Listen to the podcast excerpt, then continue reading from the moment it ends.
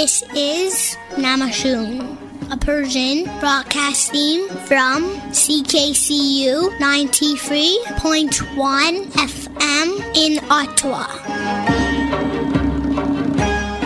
نماشوم از خراسان تا مازندران یعنی سر شب و از اکتبر 2001 یعنی اولین برنامه رادیویی فارسی زبان اتاوا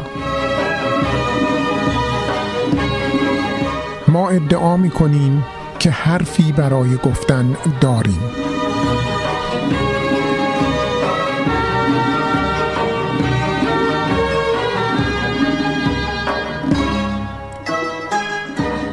خب سلام دوستان عزیز مهدی فلاحی هستم. دوشنبه 26 جون 2023 پنجم تیر 1402 و در خدمتتون هستم که نماشوم 1141 رو به اتفاق همکارانم براتون اجرا بکنیم و ببینیم امشب ما چه حرفی برای گفتن داریم. در برنامه امشب ام نسرین نسرین جوانفر با من هست. برنامه کودک 185 رو براتون اجرا می‌کنه و عنوانش هست بامشی پیشی. خواهید دید که یعنی چی. ماری نجیب قسمت 69 قصه زیبای سووشون رو اجرا می‌کنه. گزیده یادداشت های علم رو داریم. دکتر محمود مسائلی با ما هستند و درباره نقض آشکار حقوق بهاییان از سوی جمهوری اسلامی صحبت می‌کنن. من عوض می‌خوام من عوض می‌خوام. این دوده دودهای موجود در هوای آتاوا آسم من رو خیلی وضعش رو خراب کرده و من ممکنه تکسرفه هایی بکنم تنگ نفسم کمی اذیت می‌کنه منو ببخشید. دکتر مسائلی درباره نقض آشکار حقوق بهاییان از سوی جمهوری اسلامی صحبت خواهند کرد و این موقتا آخرین برنامه دکتر مسائلی خواهد بود قبل از اینکه ایشون یکی دو ماهی مرخصی بگیرن و به خودشون برسن و دوباره از سپتامبر به نماشون برخواهند گشت. من همواره از ایشون سپاسگزار و قدردان بودم و کماکان هستم. آیدا خاجویی رویدادهای, رویدادهای هفته رو برامون خواهد داشت. مهران نواب یک بربال ترانه دیگر رو بر اساس یک غزل حافظ اجرا خواهد کرد که نیاز نواب و اروین خاچکیان اون رو اجرا کردن. یک ترانه زیبا هست و تحلیل ناب مهران راد دیگه چه داریم؟ به این ترتیب بهمن 57 به قسمت ما قبل آخر خودش می‌رسه و حکایت دربدری شاه خواهد بود. در چند دقیقه با جامعه رنگین کمانی من گفتگوی من رو با همراه خواهید شنید که در دو قسمت پخش میشه. امشب قسمت اول اون رو خواهیم شنید و چند قسمت دیگه که به تدریج من اونها رو به شما معرفی می‌کنم و با هم اونها رو خواهیم شنید.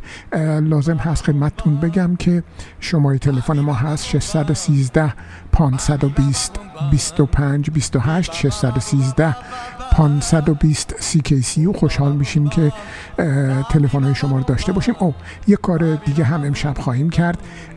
دکتر پویا قصوره میاد روی خط با من صحبت خواهد کرد در مورد اینکه این ماجرای درگیری فیسبوک با دولت کانادا چی هست و پیامدهای سیاسی اقتصادی اون برای ما چه خواهد بود. برنامه رو با هم دنبال می‌کنیم. بعد از این ترانه زیبای زنده یاد فرخزاد برنامه کودک رو خواهیم داشت.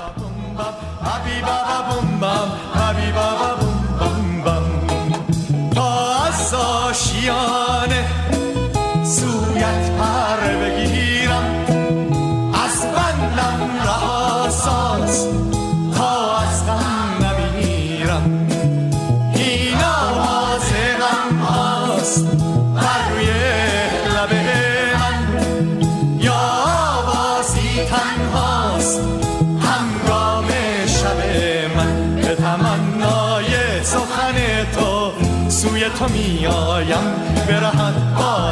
چه سخن باشد که شکوفت در دل هر آواز بم با بم بم بی با بم بم بی با بم بم بی بی با بم بم با بم بم بی با بم بم بی با بم بم بم بم بم تا از آشیانه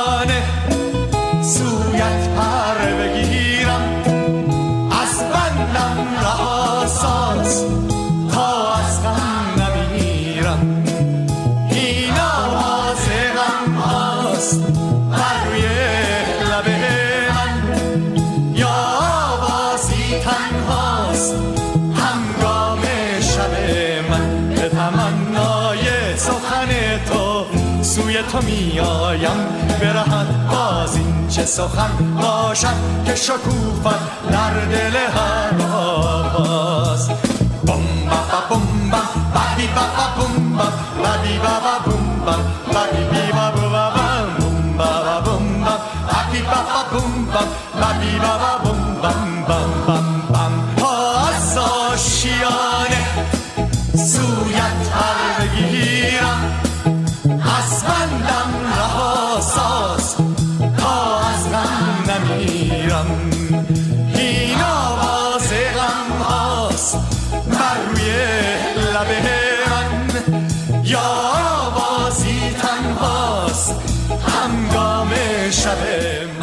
دوستان عزیز عزیز شنونده زنگ زدن میگن خیلی آماتوره که یه کسی وسط برنامهش عدسه بزنه.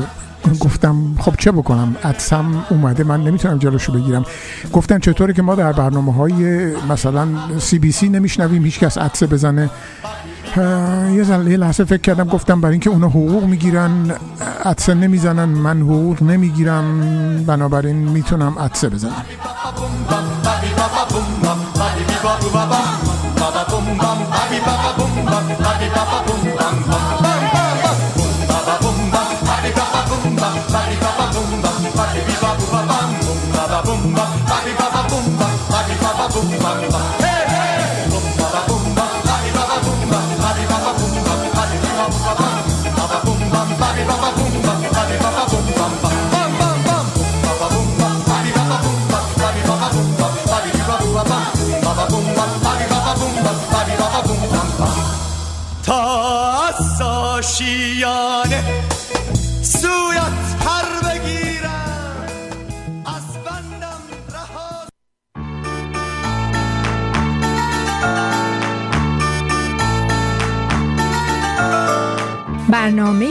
کودک نماشوم.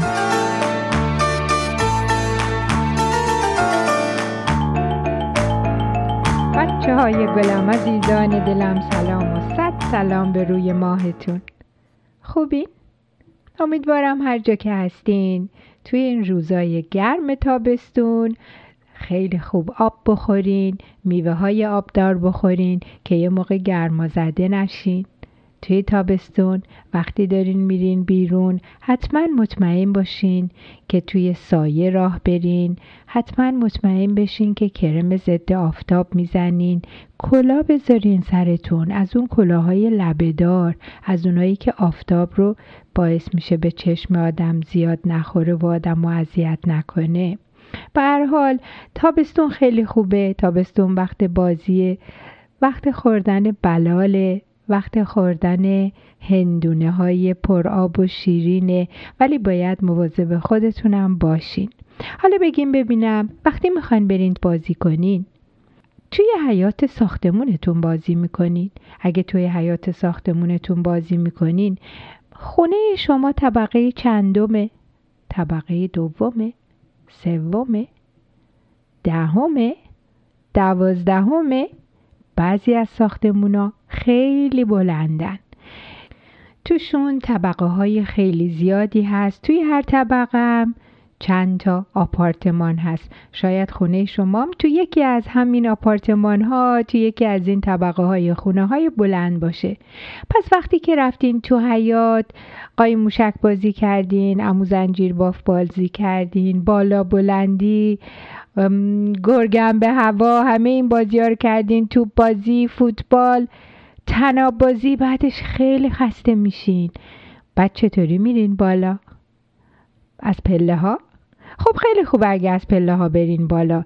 ولی اگه خیلی خیلی خونتون طبقه بالاییه حتما از آسانسور استفاده می‌کنین. بچه آسانسور ها آدم ها بالا پایین می‌برن.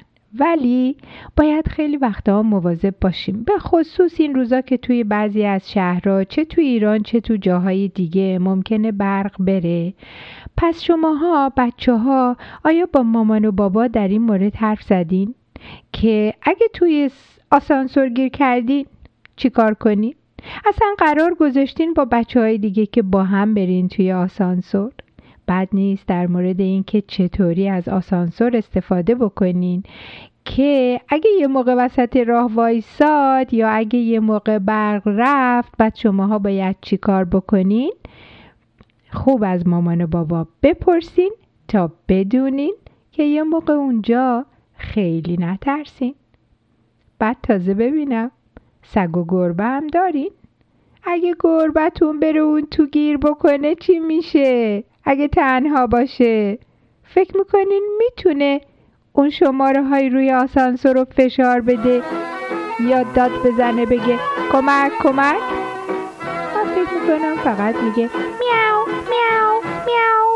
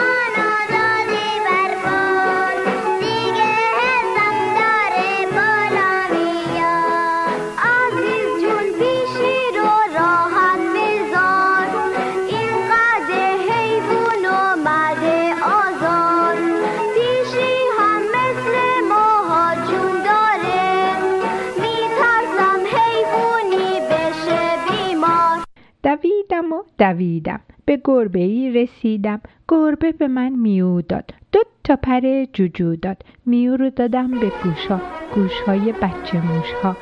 پرا رو دادم به جوجه ها تا بپرن توی هوا. میو میو خبردار گربه اومد رو دیوار. موشا پر و جوجه پر.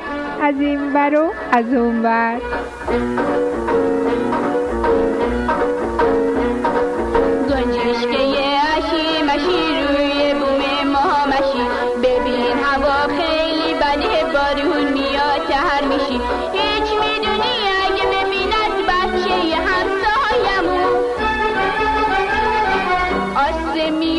بوم با سنگ و با تیه کمون.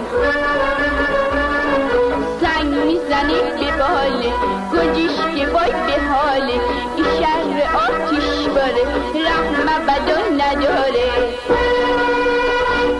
خب عزیزانم شعری رو که براتون خوندم از روی کتاب گربه به من میوداد بود از کارای آقای ناصر کشاورز. و اما آی قصه قصه قصه نون و پنیر و پسته. بچه ها قصه امشب اسمش هست بامیشی پیشی. یک کتابه که خانم افسانه شعبان نژاد ترجمه کرده از روی کتابی به زبان دیگری غیر از فارسی. نویسنده کتاب اسمش روز ایمپیه. نقاشی های قشنگی هم از ملانی ویلنسن داره. گوش کنید یکی بود. یکی نبود. زیر گنبد کبود یه گربه بود. به اسم بامیشی. بامیشی پیشی گربه ای بود. بازی گوش با دست و پا و دم و یه سر و دوتا گوش. یه روزی خانم همسایه که نشسته بود و تلویزیون تماشا می‌کرد چون همیشه دوست داشت که تلویزیون نگاه کنه و فیلم ببینه دید که تلویزیونش داره خراب میشه. چرا؟ برای اینکه بامیشی پیشی رفته بود رو پشت بوم. رو آنتن تلویزیون خانم همسایه. تلویزیون خانم همسایه هم خراب شده بود. خانم همسایه هم اومد کنار پنجره و با بامیشی رو دید و عصبانی شد داد و هوار کرد. بامیشی پیشی که ترسیده بود فرار کرد. بامیشی پیشی رفت خیابون. شکمش قور می‌کرد گشنش بود. بامیشی گفت هنوز تا شام خیلی مونده. بعدم قدم زد و قدم زد. از اون طرفم موشا که همیشه دوست داشتن بامیشی رو اذیت کنن براش یه نقشه هایی کشیده بودن. با میشی بیخبر از همه چیز به طرف تله رفت که موشا براش درست کرده بودن. می‌دونین تلش چی بود بچه؟ با میشی روی در آسانسور یه تیر کمون دید که روش نوشته بودن هدیهی برای بامیشی بامیشی خوشحال شد تیر کمون رو ورداشت رفت تو آسانسور ولی یه دفعه در آسانسور بسته شد. موشا دویدن در آسانسور رو بستن بعد دکمه آسانسور رو فشار دادن. دکمه بالا آسانسور بالا رفت. دکمه پایین آسانسور پایین رفت. موشا انقدر این کار کردن که با میشی پیشی سرش کیچ رفت. بعد روی در آسانسور نوشتن آسانسور خراب است. موشای بدجنس با یه جارو در آسانسور رو بستن و رفتن. از اون طرف تو خونه با میشیم پیشی مامانش غذایی رو که اون دوست داشت درست کرده بود. ولی از با میشی پیشی خبری نبود. مامانش گفت ای وای خدا پس بچم کجاست؟ برادر با میشی پیشی گفت حتما با دوست داشت داره بازی می‌کنه. نینی پیشی و میمی پیشی هم گفتن داره بازی می‌کنه. ما کشنمون نمی‌خوایم غذا بخوریم. ولی بچه با میشی پیشی تو آسانسور گیر کرده بود. داد می‌زد و هیچ کس هم صداشو نمیشنید. با دستش محکم می‌زد به دیوار آسانسور. ولی بازم کسی صداشو نمیشنید. میاو کمک کمک. خانم همسایه هم که داشت تلویزیون تماشا می‌کرد صداشو نمیشنید. با میشی پیشی. خیلی گرسنه و قصه دار بود اما یه دفعه با خوشحالی یه چیزی یادش اومد. گفت هی پیدا کردم. یه مش سنگ تو جیبم دارم. بعدم با تیر کمون سنگا رو تق تق تق زد به در و دیوار آسانسور. خانم همسایه که تلویزیون رو خاموش کرده بود صدای تق شنید. رفت بیرون و با میشی پیشی رو از توی آسانسور پیدا کرد و آورد بیرون. ولی خانم همسایه گوش بامیشی رو گرفت و گفت ای بامیشی بازگوش دوباره دردسر درست کردی؟ بامیشی گفت تقصیر موشا بود. ولی خانم همسایه حرفشو گوش نکرد. بعدم رفت تو خونه بود در خونه خودشو بست. بامیشی پیشی دیر رسید به خونه. مامانش عصبانی بود. شام تموم شده بود. بامیشی پیشی بدون شام رفت تو رخت خواب. بامیشی دراز کشیده بود. فقط صدای قاروقور شکمش رو میشنید. از دست موشا خیلی عصبانی بود. داشت براشون نقشه می‌کشید. صبح شد. بامیشی پیشی از خونه بیرون اومد. موشا قایم شده بودن. بامیشی پیشی رو دیدن. دنبالش را افتادن. بامیشی می‌دونست موشا دنبالش دارن میان. پیش خودش فکر کرد. بیاین منو بگیرین. بامیشی پیشی رفت بالای پله ها بالای بالا که رسید دو تا از دوستا شدید. بعد سه تاییشون با هم موشا رو گرفتن انداختن تو لوله زباله اون ساختمون بلند. موشا مثل سرسره او رفتن پایین. رسیدند به ماشین زباله. ماشین زباله هم موشا رو با خودش برد. با میشی پیشی نفس راحتی کشید و گفت حالا یه چند روز از دستشون راحتم. بعدم دوید و رفت با بقیه دوستاش بازی کنه. عزیزان دلم تا هفته آینده شب و روز بر شما خوش.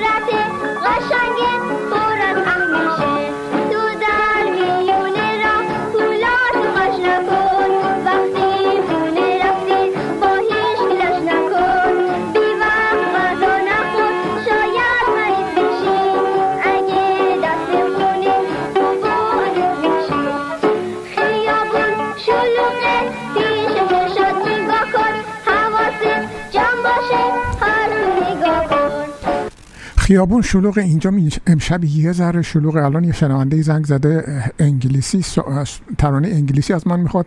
باید برم جوابشو بدم. اما قبل از اینکه رویدادهای آیدا رو بشنویم شنونده دیگری زنگ زدن که به وضعیت استودیو سی آشنایی دارن و می‌گفتن که تو خوب بود که زمانی که عطسه اومد سراغت میکروفونت رو میبستی که صدای عطسه نیاد. گفتم خب اون وقت سکوت می‌رفت روی آنتن.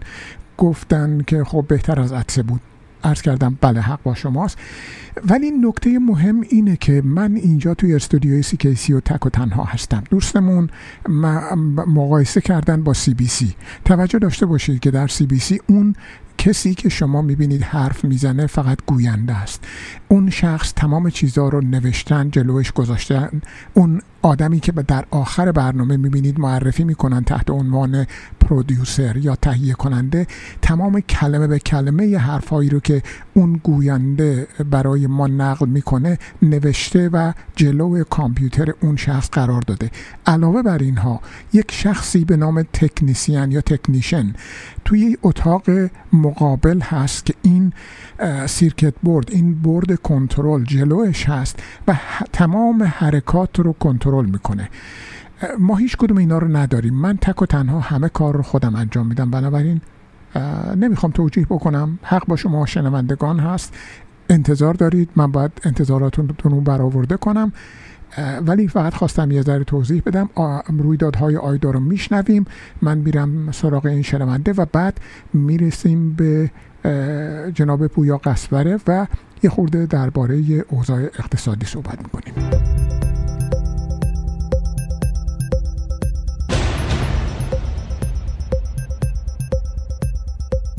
درود بر شما همراهان رادیو نماشوم. امروز دوشنبه 26 ماه می 2023 به رویدادهای هفته خوش آمدید. آیدا هستم و با هم مروری داریم به رویدادهای خبری هفته قبل. شورش نافرجام گروه واگنر علیه ارتش روسیه. تایتانیک همچنان قربانی می‌گیرد زیردریایی تایتان که تور دریایی تایتانیک برگزار کرده بود دچار انفجار درونی شد و پنج سرنشین آن جان باختند. بازرسی پلیس آلبانی از اردوگاه مجاهدین خلق به درگیری و کشته شدن یک عضو این سازمان ختم شد. هانتر بایدن پسر جو بایدن رئیس جمهور آمریکا در معامله با وزارت دادگستری ایالات متحده پذیرفت که به دو اتهام عدم پرداخت مالیات اعتراف کند و در آخر هم به اخبار مرتبط در خصوص خیزش مردمی ایرانیان می‌پردازیم. و اما مشروع خبرها شورش واگنر و توقف آن در روسیه. روز جمعه اختلاف بین یوگنی بریگوژن رهبر گروه واگنر و والری گراسیموف رئیس ستاد کل ارتش روسیه به نقطه جوش رسید و رهبر واگنر اعلام کرد که به دفاع از نیروهایش از وزارت دفاع انتقام می‌گیرد. واگنرها ارتش روسیه را به بیکفایتی و فساد متهم کردند و بریگوژن گفت دو هزار نفر از افرادش به خاطر بیکفایتی و فساد ارتش روسیه از بین رفتند. بریگوژن که زمانی از متحدان نزدیک پوتین رئیس جمهور روسیه بود و به او سرآشپز پوتین نیز می‌گفتند در پیامی روز جمعه اعلام کرد تا افرادش را از خاک اوکراین می‌خواند و به سمت مسکو و برای برکناری وزیر دفاع کرملین حرکت می کند. او تا 200 کیلومتری مسکو پیش رفت. صبح شنبه ولادیمیر پوتین با نام بردن از پریگوژین او را به خیانت و خنجر زدن از پشت متهم کرد. پوتین سپس دست به دامن الکساندر لوکاشنکو رئیس جمهور بلاروس برای مذاکرات با پریگوژین شد. لوکاشنکو موفق شد با اعطای های امنیتی به گروه واگنر شورش واگنر را متوقف کند. پریگوژین پیشروی نیروهایش را به سمت مسکو متوقف کرد و کرملین نیز اعلام کرد نیروهای واگنر و فرمانده آنها تحت پیگرد قانونی قرار نخواهند گرفت به طور وضوح اقتدار پوتین به دلیل عملکرد ضعیفش در جنگ اوکراین تضعیف شده است و کنترل داخلی کشور را هم دارد از دست می دهد. اینکه واگنر می تواند به راحتی چندین مرکز فرماندهی نظامی را تصرف کند نشان از همراهی برخی از ارکان ارتش روسیه با اوست. آگاهان می‌گوید با وجود خونسا شدن شورش واگنر کرملین از این پس با چالش جدی برای متحد کردن نیروهایش روبروست حال باید دید پوتین چگونه می‌خواهد با این ارتش چند دسته در جنگ اوکراین کار از پیش ببرد. خبر بعدی این که روز پنجشنبه گارد ساحلی آمریکا اعلام کرد پنج قطعه بقایای زیردریایی تایتان را پیدا کرده است و می‌گوید پیدا کردن اجساد تقریبا غیر ممکن است. زیردریایی تایتان روز پنجشنبه گذشته برای دیدن لاشه تایتانیک به اعماق اقیانوس اطلس رفته بود. پس از دو ساعت قطع ارتباط با کشتی مادر که دارای پرچم کانادا بود رخ می دهد که این قطعی ارتباط احتمال اتفاق فاجعه باری را می‌داد. همچنین روزنامه وال استریت جورنال اعلام کرد که میکروفون های مخفی نیروی دریایی آمریکا صدای انفجار زیردریایی تایتان را شناسایی کرده بود. جیمز کامرون سازنده فیلم آمریکایی تایتانیک گفت علت غرق شدن تایتانیک و تایتان یک چیز بود توجه نکردن به هشدارها. جیمز کامرون خود مالک بخشی از زیردریایی های تریتون است. هر سرنشین برای این سفر 250 هزار دلار به شرکت اوشنگیت برگزار کننده این تور پرداخت کرده بود. استاکس راش از مدیران ارشد اوشنگیت که خود نیز سرنشین این زیردریایی بود، هشدارهای ایمنی راب مک‌کالم یکی از برجسته ترین کارشناسان صنعت دریانوردی را ایرادهای بی‌پایه خوانده بود. خبر بعدی این که پلیس آلبانی روز سه‌شنبه بازرسی را با حکم قضایی به دلیل شک و تردید نسبت به نفوذ عوامل حکومت ایران در کمپ اشرف انجام داد. به دلیل مقاومت اعضای کمپ در برابر پلیس این بازرسی تبدیل به درگیری شد. و بر اساس بیانیه شورای مقاومت ایران در پی این حمله علی مستشاری کشته شده و بیش از 100 تن در اثر گاز فلفل مصدوم شدند. وزارت کشور آلبانی این بازرسی را تایید کرد و اعلام کرد تصمیم دادگاه نتیجه اقدامات گروه مجاهدین است که به تعهدات خود برای استقرار با اهداف بشر دوستانه عمل نکرده است. حدود هزار نیروی پلیس با حمله به این اردوگاه بسیاری از کمدها را شکستند و کامپیوترها را با خود بردند. برخی این حمله را ناشی از مذاکرات پشت پرده اروپایی ها و آمریکایی ها با حکومت جمهوری اسلامی و نشان دادن چراغ سبز به آنها دانستند. تمامی اینها در حالی است که گرد همایی سازمان مجاهدین در پاریس نیز به دلایل امنیتی لغو گردید و آقای اسدالله اسدی که در بمبگذاری همایش مجاهدین در سال 2018 نقش داشت نیز سه هفته پیش آزاد گردید. خبر بعدی این که هانتر بایدن 53 ساله پسر رئیس جمهور آمریکا جو بایدن اتهام مالیاتی خود را پذیرفت. اتهامات هانتر بایدن به دنبال تحقیقات دادستان آمریکا در ایالت دلاور مطرح شد. آقای وایس دادستان ایالت دلاور توسط دونالد ترامپ منصوب شده بود. بر اساس این معامله او یک جرم مرتبط با سلاح گرم خود را نیز پذیرفت. هانتر بایدن در سال 2022 در کتاب خاطرات خود به مصرف مواد مخدر از جمله کراک و کوکائین و الکل پرده برداشت. او قبلا منکر هر گونه تخلفی شده بود. تصاویر زیادی از رفتارهای غیر اخلاقی هانتر بایدن توسط یک شرکت روسیه‌ای منتشر شده است. انتظار می رود هانتر بایدن با این توافق از مجازات زندان نجات پیدا کند. و در آخر نیز چندین خبر کوتاه در خصوص خیزش مردمی ایرانیان میشنویم. دانشجویان دانشگاه هنر در بیانیه گفتند نه سرکوب و نه دوشگاه دیگر خراشی بر پولاد اراده ما نخواهد انداخت. دانشجویان دانشگاه هنر در اعتراض به اجباری شدن مقنعه دست به اعتراض زدند که دست کم ده نفر آنها توسط نیروهای لباس شخصی ربوده شده‌اند. جمهوری اسلامی در حال بازداشتن فعال کلاب هاوس در ایران است. علیرضا عبدی، سایه سیدال، دانیال امین و سروناز میثاقیان از ادمین های معروف کلاب هاوس در ایران تا کنون دستگیر شدند. خبر بعدی این که ده ها نفر روز جمعه در زاهدان بازداشت شدند. دست کم چهار کودک در میان بازداشت شدگان می باشند جمعه های زاهدان تنها راهپیمایی مستدامی است که از آغاز جنبش مردمی ایران هر هفته و بدون وقفه همچنان ادامه دارد. و در آخر اینکه زیبا بلوچ می‌گوید برادر و فرزندش در ایران به خاطر فعالیت های او دستگیر شدند او می‌گوید آنها حتی یک پست اینستاگرامی و یا کمترین فعالیت سیاسی ندارند. با تشکر از توجه شما من هفته آینده مسافرت هستم و برنامه ندارم. تا دو هفته آینده بدرود. با هم به سایر برنامه های نماشوم گوش می‌کنیم. با تشکر از آیدا براش سفر خوبی آرزو می‌کنیم. بالاخره بعد از کش و قوس‌های فراوان لایحه اخبار آنلاین در سنای کانادا تصویب شد و طبق پیامد این قانون جدید که 22 ژوئن تصویب شد مشاهده محتوای خبری در اینستاگرام و فیسبوک به طور آزمایشی در کانادا مسدود خواهد شد. به گزارش هفته این لایحه در اپریل سال گذشته مطرح شد و به زبان ساده تاثیر این لایحه این هست که شرکت های بزرگ فناوری و مالکان شبکه های اجتماعی باید بابت انتشار اخبار رسانه های کانادایی به این رسانه ها پول پرداخت کنند. در مقابل هم شرکت متا در ماه مارچ تهدید کرده بود که اگر این لایحه بخواد به قانون تبدیل بشه مشاهده و اشتراک پست های خبری از رسانه های کانادایی رو متوقف خواهد کرد. حالا با توجه به اینکه این لایحه تصویب شده باید منتظر محدودیت انتشار و اشتراک گذاری اخبار در اینستاگرام و فیسبوک که متعلق به شرکت متا هستند در کانادا باشیم که به صورت آزمایشی اجرا خواهد شد.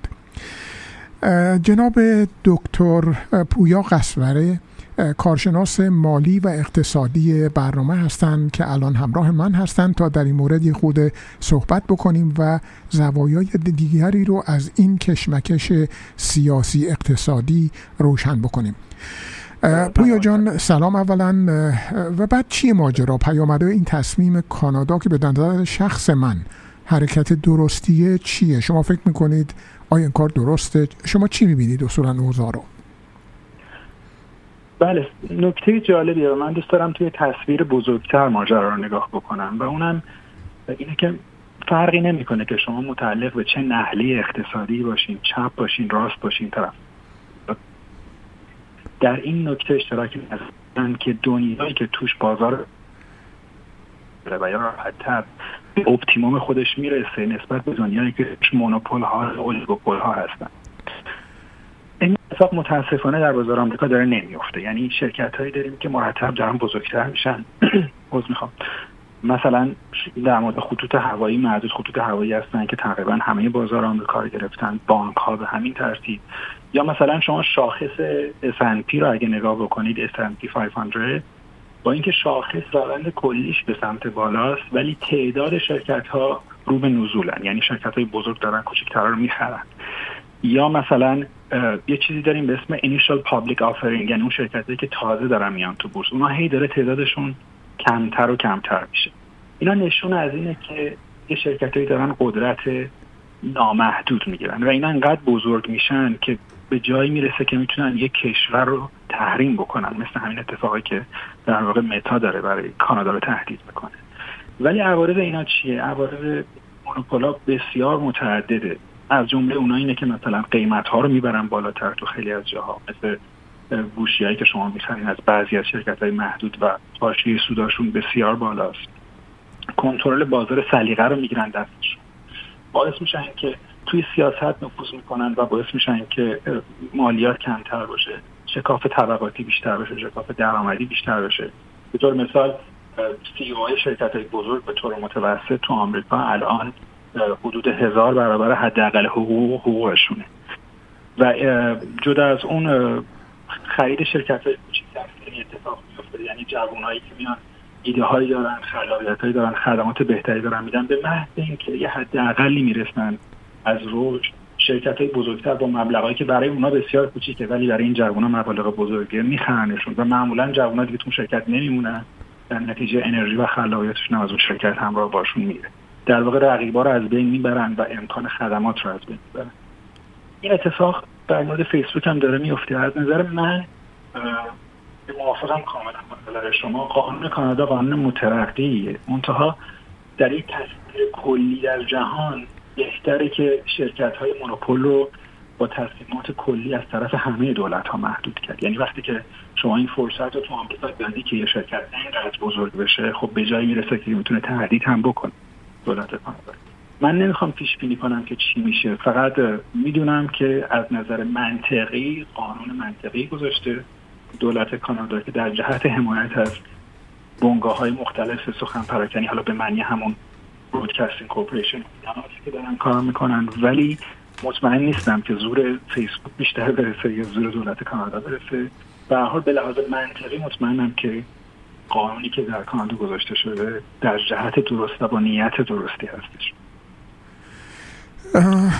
توضیحات خوبیه پویا جان چیزی که شما دارید میگید این هست که اگر که بقیه کشورها هم در همین جهت حرکت نکنن عملا کانادا حرفش به جایی نمی‌رسه. و مثلا متا کار خودش رو می‌کنه فیسبوک و اینستاگرام رو در کانادا محدود می‌کنه و خب کانادا دست تنها میمونه و نهایتا ممکنه که شکست بخوره و حتی این قانون رو حذف بکنه یا دولت بعدی که بیاد ناچار بشه که خب این قانون رو برداره. درست میگم؟ بله من نمی‌خوام پیش بینی کنم. فقط می‌دونم قدرت چانه زنی کانادا بسیار پایین تره حالا شاید هم زورش برسه در نهایت به این جنبندی برسن چون اونا بر, من بر مبنای حد اکثر کردن سود دارن کار می‌کنن. باید بدونن که چقدر از دست میدن از بازار مالیش در نهایت در این جنگ. ولی اگر کانادا تنها نبود بسیار بهتر می‌تونست که این شرکت ها رو محدود بکنه. و من اگر در یک جهان ایدئالی بخوام تصور بکنم جهانی که توش رقابت کامل باشه. یعنی شرکت ها برای خدمات بهتر با هم بجنگن قیمت ها رو بیارن پایین تر و همه چیز تنوع کالاها و خدمات باشه برای ما و ما انتخاب داشته باشیم که بهترین جنس رو با مناسب ترین قیمت خریداری بکنیم. این اتفاق داره نمیفته الان در مخصوصا بازار آمریکا. درسته. ممنونم ازتون. دکتر پویا قصبره دکترای اقتصاد هستند و کارشناس مالی اقتصادی ما که افتخار همکاری با ایشونو داریم. خیلی ممنونم پویا جان. خسته نباشید. روزتون بخیر. شب شما بخیر روز و شب شما بخیر. مخلص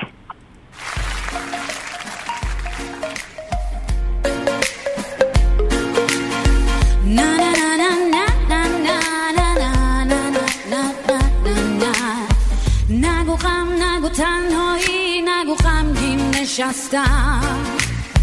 نگو آدم و رنگ و رنگ نگو از دنیا خستم. نگو عشق نگو بی کسی نگو از بی وفایی. سر وعده گریه کردم بگو امشب کجایی؟ بگو از راه تاریک که شاید پشت سفیده.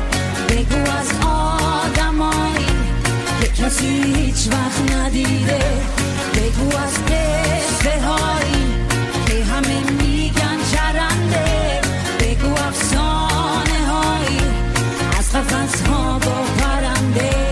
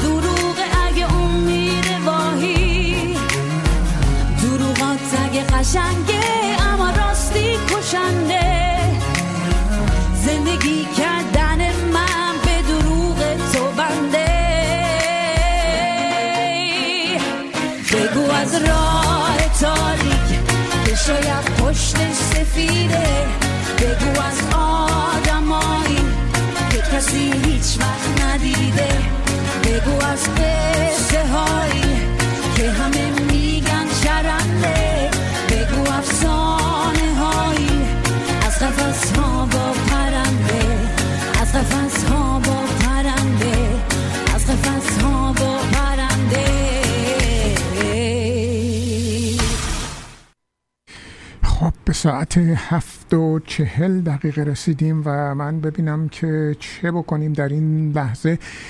فکر می‌کنم بد نیست که بریم سراغ چند دقیقه با جامعه رنگین کمانی.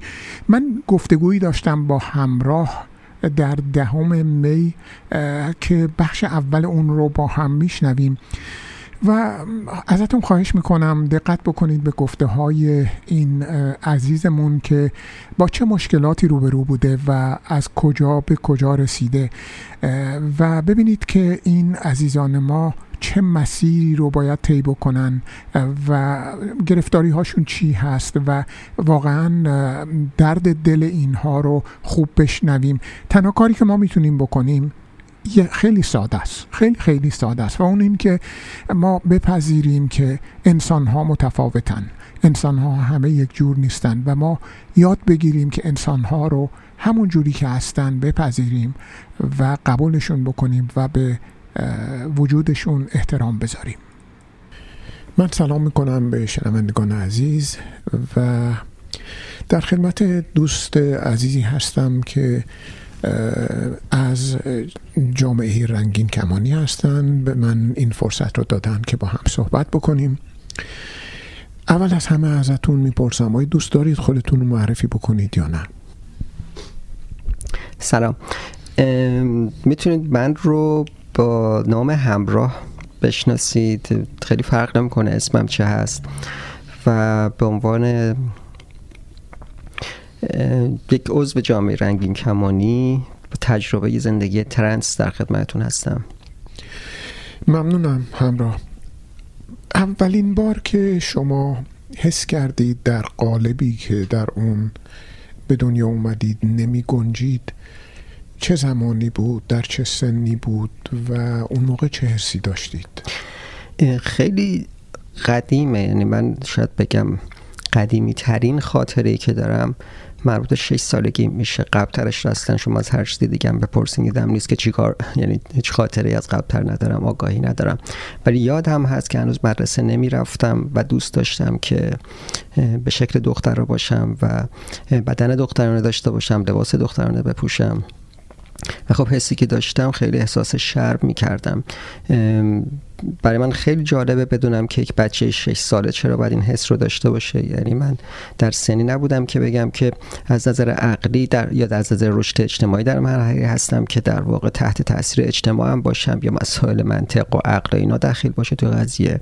ولی چرا به عنوان یک کودک 6 ساله از داشتن این افکار احساس شرم داشتم و فکر می‌کردم که خجالت آور هست؟ و در واقع افکار بدی می‌دونستم. در خاطرم هست که به خودم این تشر رو می اومدم که تو خجالت نمی‌کشی. همچی فکرهایی تو سرت میاد که قد زشته. و خوب یادم هست که هنوز مدرسه هم نمی‌رفتم. این قدیمی ترین تاریخی هست که من یادم میاد در مورد اینکه این ظاهری که داشتم رو دوست نداشتم. خیلی جالبه. من بارها به این نکته اشاره کردم برای اون کسانی که آموزش درستی در زمینه مسائل رنگین کمانی ندارند که انسان ها همینی که هستند به دنیا میان همین هم از دنیا میرن. بعضی ها خیال می‌کنن با دیدن بعضی چیزها ممکنه بعضی افراد تمایل به رنگین کمانی شدن پیدا بکنن یا چیزی رو در اونها به وجود بیاد.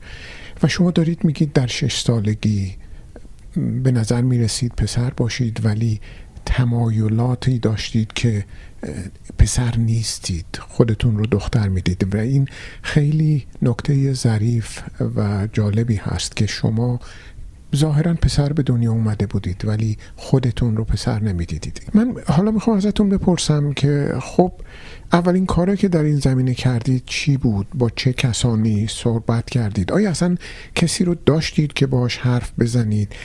و من تصورم اینه که شما یه انسان مذهبی بودید. مذهبی بودن شما در این زمینه چه تأثیری داشت؟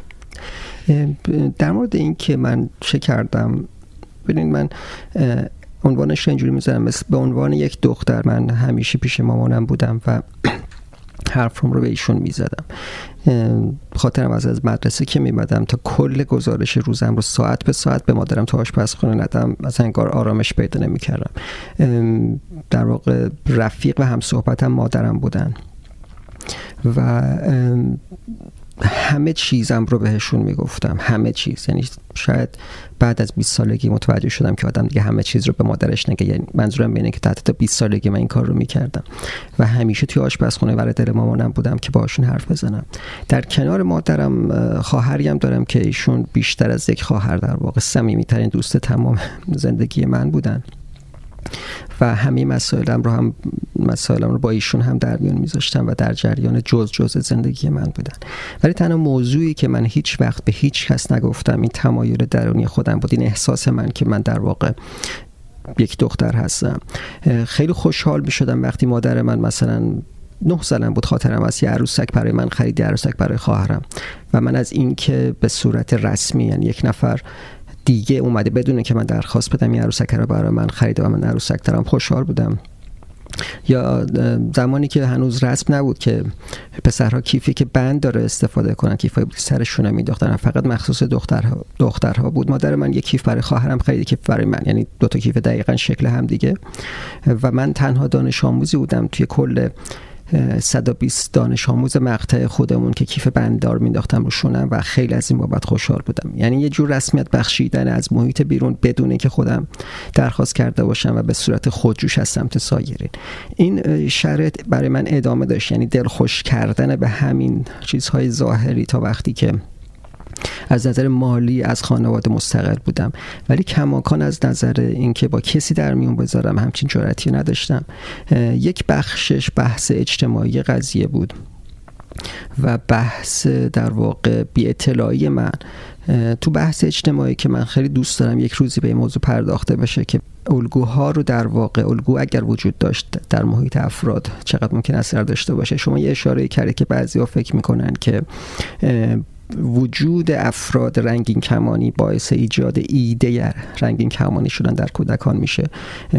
من خیلی بحث مفصلی می‌تونم بکنم در این مورد که این صحیح نیست. ولی می‌خوام اشاره کنم به برعکس قضیه. من به عنوان کسی که خودم رو دختر می‌دونستم در سال اول راهنمایی خبری در روزنامه منتشر شده بود که یک دختری تغییر جنسیت داده به پسر و واکنش دایی من به این خبر به صورت مسخره کردن این فرد بود که این آدم تا دیروز عروسک دستش بود حالا داره تو کارگاه جوشکاری جوشکاری می‌کنه و یک در واقع تمسخری رو من دیدم. این خیلی باعث ترس من بود که ای وای پس من اگر که همچین کاری بکنم یا که همچین حرفی رو بزنم یه دایی داشته باشم در این مورد در جامعه مورد تمسخر قرار می‌گیرم. این یه بازخوری بود که از جامعه داشتم در صورت که اگر در محیط من یک ترنس وجود داشته در محیط من این واکنش تمسخرآمیز به یک ترنس دیده نمی‌شد. من شاید خیلی خیلی زودتر جرأت این رو پیدا می‌کردم که با کسی در مورد صحبت کنم. همجور که اشاره کردید چون آدم مذهبی هم بودم. و فتاوای مختلف رو می‌دیدم که نمی‌دونم پوشیدن لباس جنس مخالف حرام است و نمی‌دونم همه این مسائل اینها من رو میترسون و من احساس می‌کردم فکری که در سر من هست یک گناه بزرگ و این در واقع مزید بر علت می‌شد که ابدا در این مورد حرف نزنم. یعنی هم از نظر اجتماعی یک فکر زشت تو سرمه هم از نظر شرعی یک فکر حرام تو سرمه. و خاطرم هست که هر وقتی که مثلا شبهای قدر می‌رفتیم برای دعا من به خدا اینو می‌گفتم خدا اگه همه گناه ها من ببخشی می‌دونم این یکی رو نمیبخشی ولی من شرمندم این هر کاری می‌کنم از سرم بیرون نمیره. من فکر می‌کنم خود همین یک نشانه هست که محیط تأثیری نداره. یعنی من گریه و زاری می‌کردم در سنین دبیرستان. از خودم می‌خواستم که تو توانایی قادری می‌تونی فقط یک شب فقط یک شب جسم منو تغییر بده. صبح دوباره برم کردون به شکل پسر. ولی فقط یک شب این کار رو بکن. و خب این اتفاق نمی افتاد بعد با وجود اینکه احساس گناه سنگین داشتم با وجود اینکه احساس می‌کردم اگه همه گناه هم بخشیده بشه این بخشیده نمیشه ولی چیزی نبود که بتونم از در واقع از دستش خلاص بشم و خودم راحت کنم. خاطرم هست من مثلا ایام ماه رمضان می‌گفتم که خب سعی کن مثلا دیگه وسایل دختران استفاده نکنی لباس دختران نپوشی چون ماه رمضان این گناه نکن در طول ماه. و واقعا یک ماه زجر میکشیدم که ماه تماش من دوباره بتونم آزادانه اگر که می‌خوام مثلا یه لباسی رو بپوشم بپوشم. و با این حال با تمام این فشارها هیچ تغییری اتفاق نیفتاد در این احساس درونی من.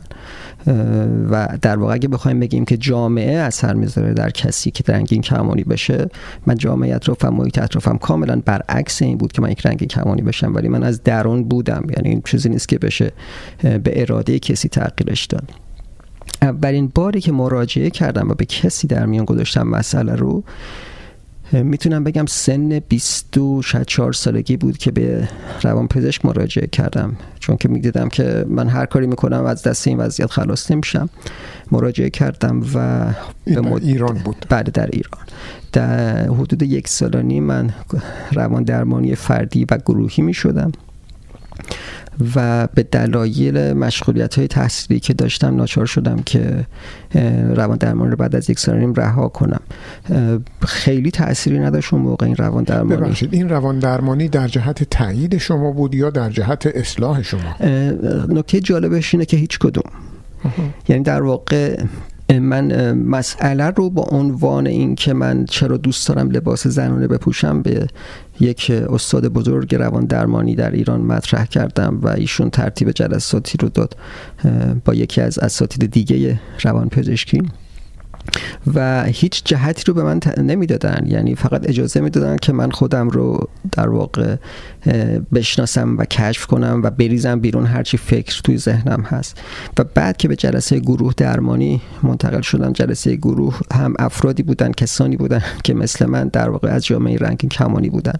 من اون موقع متوجه نبودم که چرا من رو تو این جلسه نشوندن چرا افرادی که هم جنسگرا هستن مگه من مثلا هم جنسگرا هم چرا با اینا نشستم سر یک جلسه؟ اینو سالها بعد متوجه شدم که موضوع چه بود. ولی اساتیدی که و اون بزرگان روان درمانی که در جلسه می نشستن اینا کلامی حرف نمی زدن که تایید یا رد کنن چیزی رو. اجازه می دادن هر کسی خودش حرف بزنه و تجربیات اون رو اشتراک بذاریم و بتونیم بیان کنیم خودمون رو تا خودمون در واقع کشف کنیم که موضوع چه هست. و من اون موقع به هیچ وجه همچین احساسی نکردم که کسی می‌خواست مثلا این فکری رو از سر من بندازه یا تغییری حالا به قول یه نفری می‌گفت از خر شیطون پیادمون کنه. اینا به این شکل اصلا نبود و جلسات بسیار آزادی بود در اون زمان. چند تا عامل بر علیه شما بود؟ یکی احساسات و تمایلات مذهبیه که شما که به قول خودتون به شما می‌گفتین فکری که دارید این تمایلاتی که دارید این حسی که دارید یک گناه هست. جامعه ای که بر علیه شما بود شدیدن و اجازه نمی‌داد شما چنین چیزی رو مطرح بکنید یا پروبال بدید. چی شد که علا رقم همه اینها شما پیش رفتید و حتی به فکر جراحی تطبیقی افتادید؟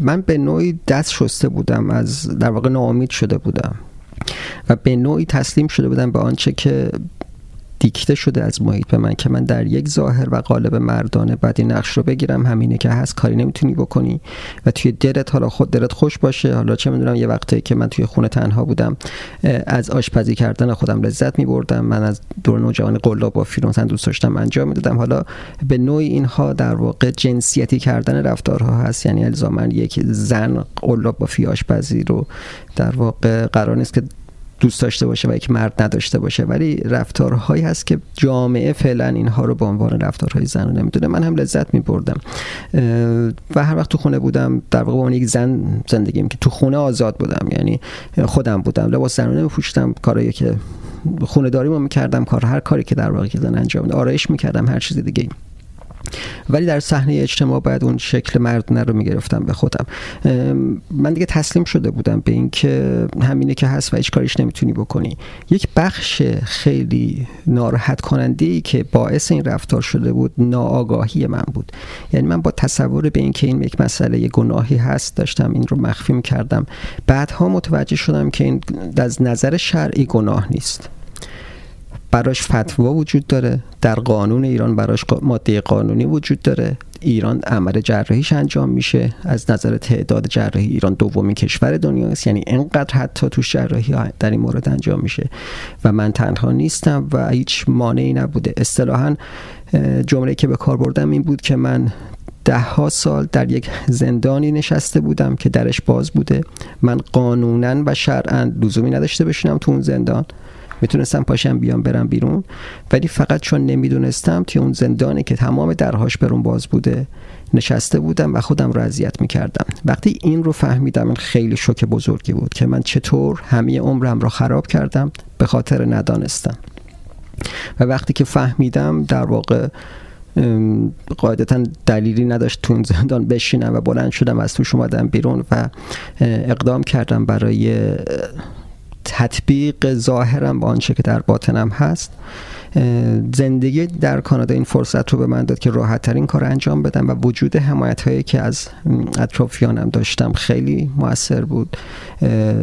شروع کردم جلسات مشاوره رفتم اینجا و به این یقین رسیدم که اگر من آنچه که خوشحالم می‌کنه رو پیگیری نکنم نمی‌توانم برای دیگران هم خوشحالی بیانم و قدم اولین هست که خودم خوشحال زندگی کنم و این شد شروع مراحلی که طی کردم برای در واقع تطبیق ظاهر باطنم.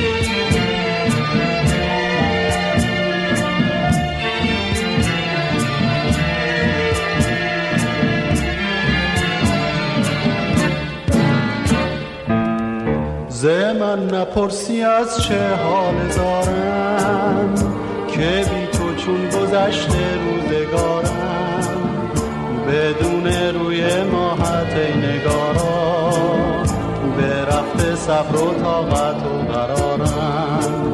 زان شب که رفته ای تو از کنارم با خود بردی همه دار و ندارم. به جز دلی شکسته و پر از غم برگوده گرز عشق تو چه دارم؟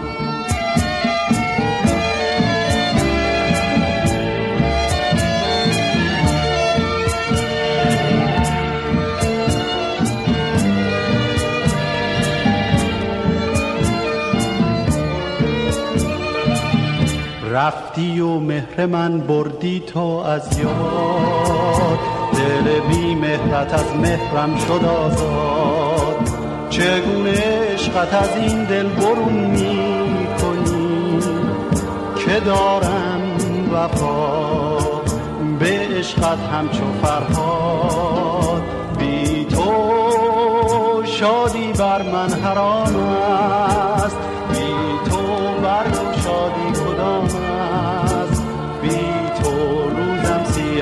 است بی تو روزم سیاه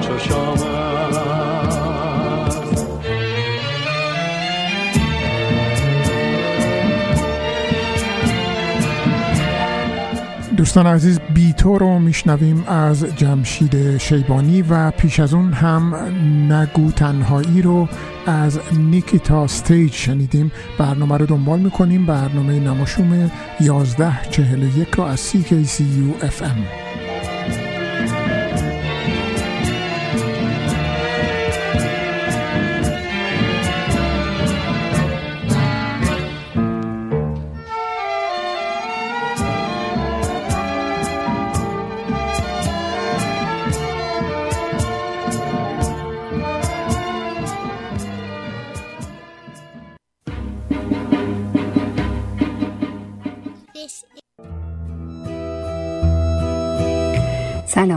سلام آزاده تب و تبایی هستم. روان درمانگر مشاور خانواده ازدواج و کارشناس تعلیم و تربیت.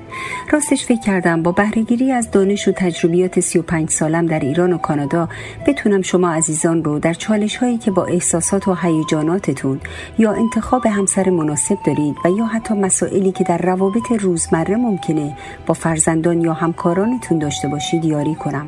فعالیت های من رو می‌تونید در وبسایت www.aramesh.ca دنبال کنید. با آرزوی حال خوش برای همه شما عزیزان. رستوران راه ابریشم واقع در ده 21 سیرول رود قدیمی ترین رستوران ایرانی در شهر آتاوا در فضای گرم و صمیمی با بهترین کیفیت غذایی آماده پذیرایی از شما عزیزان می باشد. برای رزرو و کیترینگ لطفاً با شماره تلفن 613 741 78 88 تماس حاصل فرمایید. سلام دوستان مهدی فلاحی هستم کسانی که برای خرید و فروش خانه خود از خدمات من برخوردار بودند بدون استثنا تبدیل به دوستان صمیمی من شدهاند اجازه بدهید در خدمت شما هم باشم. 613 889 4700 yes at realottawa.ca 613 889 4700 انجمن فرهنگی و هنری ایرانیان آتاوا پاکسو از سال 2004 با خدمات فرهنگی و هنری در خدمت ایرانیان آتاوا از وبسایت ما در آدرس paksu.ca دیدن کنید و با عضویت در انجمن ما را تقویت کنید. 613 240 73 27 فروشگاه آریا در خدمت ایرانیان. فروشگاه آریا با محیطی خانوادگی و دوستانه. عرضه کننده هر گونه نیازمندی های شما از قبیل حبوبات، سبزیجات، عرقیات، ترشیجات، انواع شیرینی های تازه و آجیل خوشمزه تواضع. فروشگاه آریا در خدمت ایرانیان. دوستان عزیز به ساعت 82 دقیقه رسیدیم. نماشوم 1141 رو از CKCU FM میشنوید. مهدی فلایی هستم. چند قسمت دیگه در برنامه داریم که باید بهشون برسیم. مهران راد برامون برنامه داره سوشون سیمین دانشور رو داریم که ماری نجیب برامون. قسمت 69 رو نقل خواهد کرد. و و و و, و دکتر محمود مسائلی خدمتتون عرض کردم که درباره نقض حقوق بهاییان از سوی جمهوری اسلامی صحبت خواهند کرد. این سه قسمت رو حتما من دوست دارم با هم بشنویم. بعد اون دو قسمت دو تا برنامه خودم رو یا می‌رسیم بهشون یا نمی‌رسیم ولی خبر خوبی که می‌خوام بهتون بدم این هست که ما به زودی فانتزی آف پرژا رو با عزیزمون آلما رحمانی از سر خواهیم گرفت و ایشون به صورت زنده به استودیو خواهند اومد مثل اون سالهای قدیم و برنامه رو همینجا از همینجا براتون اجرا خواهیم کرد. بنابراین منتظر باشید خوشحال باشید چون من خودم خیلی خوشحالم و به زودی فانتزی آف پرژا رو از سر خواهیم گرفت. فعلا بریم سراغ ماری نجیب و قسمت 69 قصه سیم سووشون سیمین دانشور رو از زبانشون گوش بدیم. درود. نماشوم تقدیم می کنم سووشون. به نوشته سیمین دانشور. قسمت 69 خانش ماری نجیب. زری پرسید شنیدم حالتون خیلی بهتره. خانم مسیح آدم ناخانش رو میجوید و به اون خیره مونده بود. گفت من این صدا رو جای دیگه هم شنیدم. چشمهایش را تنگ کرد و ناگهان خندید و خندید. و برق شناسایی در چشماش اومد و گفت آها شناختم شناختم. تو طلعت خانمی.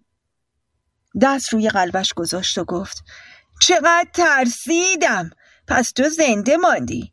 می‌دانستم خدا دعایم را مستجاب می کند به خدا گفتم شش ماه از عمر من بگیرد و در عوض تو را به دست من نکشد. بیا نزدیکتر تا با چشمهای خودم ببینمت. زری می‌دانست عوضی گرفته اما حرفی نزد. اگر با خیال زنده ماندن دوستی یا خواهری یا بیماری برق به چشم و خنده به لب او می آمد چرا این شادمانی را از او بگیرد؟ کنارش روی تخت نشست. خانم مسیح آدم دست زری را در دست گرفت و فشار داد و به طور حیرت آوری عاقلانه توضیح داد. وقتی دنیا میاد اگه رنگش مثل اطلس صورتی باشه اگه جیغ بزنه تا مادر صداش رو بشنوه اگه فش فش بشاشه دست دیگرش را روی دهانش گذاشت و خنده معصومانه ای کرد و ادامه داد. آن وقت خستگی از تن آدم در می رود و همچین از خودش راضی می شود که انگار خودش بچه را آفریده. اما بچه تو که آمد شکم اول. وای وای رنگ نداشت. تو بند ناف خون نبود. زدمش زدمش جیغ نزد. انگار کوه کنده بودم. اولین بچه ای بود که مرده به دنیا می آوردم ناگهان دیدم از تو هم خون نمیاد. می‌دانستم خون در شکمت در جایی سر ریز کرده و در همان جا میریزد و میریزد تا شکمت مثل تبل بشود. تلنگر زدم روی شکمت. وای وای چشمت رفت نبزت رفت قلبت رفت. صدای در کوچه را شنیدم. مادرت سر به کوچه گذاشته بود و شوهرت آمد تو و گفت هر دو را کشتی. و به من گفت تو قاتلی. بعد دست زری را بیشتر بیش فشار داد و گلایه کرد. تو که نمرده بودی چرا مرده غریبک بازی در آوردی ها؟ زری جوابی نداد و خانم مسیحا دم دنبال کرد. میدانی ما دکترها باید به مرگ عادت کنیم. باید از علامتهاش نترسیم. اما من ترسیدم. انگار یک طوفانی آمد همه سیمهای اعصاب و مغزم را پاره کرد و روی هم انداخت و قاطی کرد. دیدم سر دلم یک چیزی شکست و ریخت. اینها خیال می‌کنند من دیوانه شدم اما من دیوانه نیستم. فقط دلم خیلی خیلی تنگ است. زری سعی کرد از کنارش بلند شود اما او دستش را رها نمی کرد. گفت خودم با دوتا چشم خودم دیدم که سقف شکافت و یه آدم بالدار سیاپوش آمد و تو را زیر بالهاش گرفت. باورشان که نمی شود. به آن آدم بالدار سیاپوش التماس کردم. گفتم حاضرم تمام عمر خودم را بدهم و تو طلعت را نبری. گفت میبرمش بهشت زیر درخت توبا گفتم عوضش مرا ببر. حالا مرگ من بگو چطور شد تو را پس آورد؟ یعنی تو بهش جا نبوده؟ دست زری را بدجوری فشار می‌داد و یک ریز حرف می‌زد. گفت حالا حاضری یک کاری برای من بکنی؟ میدانی من قول دادم که جای تو بروم. البته. خانم مسیح آدم سر به گوش زری گذاشت و پچ پچ کرد. دو مسقال که خوب بخر.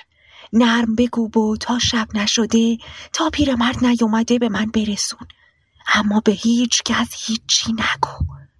اگه پیرمرد اینجا بود یواشکی بنداز توی یقم و برو. باشه. زری لبهایش را گزید و خانم مسیح دم زد به گریه و گفت غروب که می شود همچین دلم تنگ می شود که انگار یک خربار آهن می آورند و روی قلبم انبار می کنند. و باز شروع کرد به تکان دادن سرش. موهای بلندش به صورت زری می‌خورد و زری سرش را عقب می‌کشید و کوشش داشت دست خود را هم از دست او بیرون بکشد. اما مگر می‌شد؟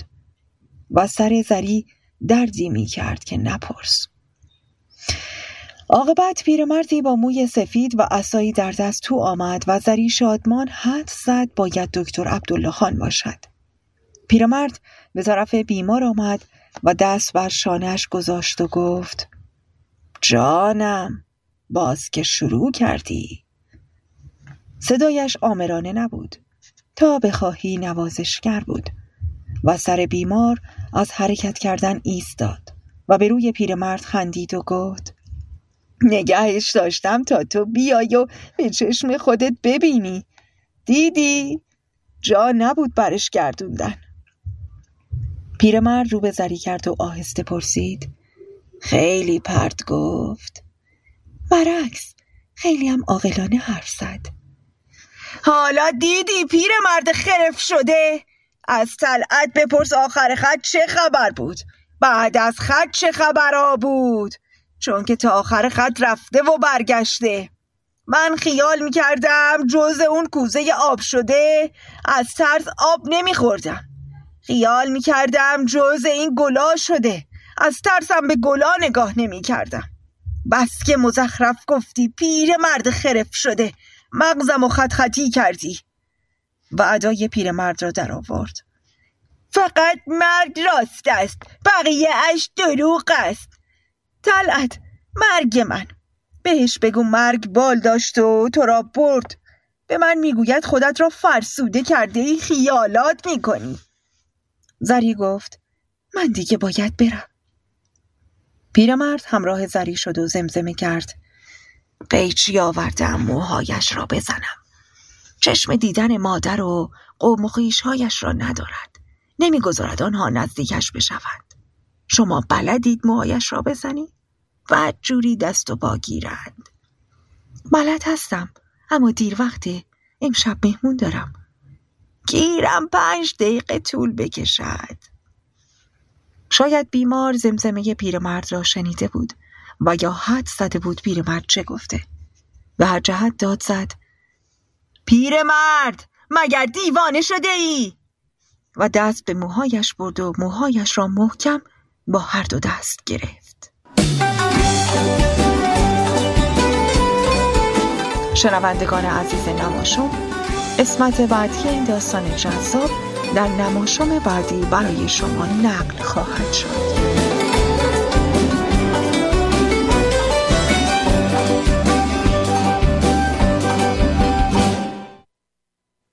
عرض سلام و ادب و احترام دارم به دوستان و یاران رادیو نماشون.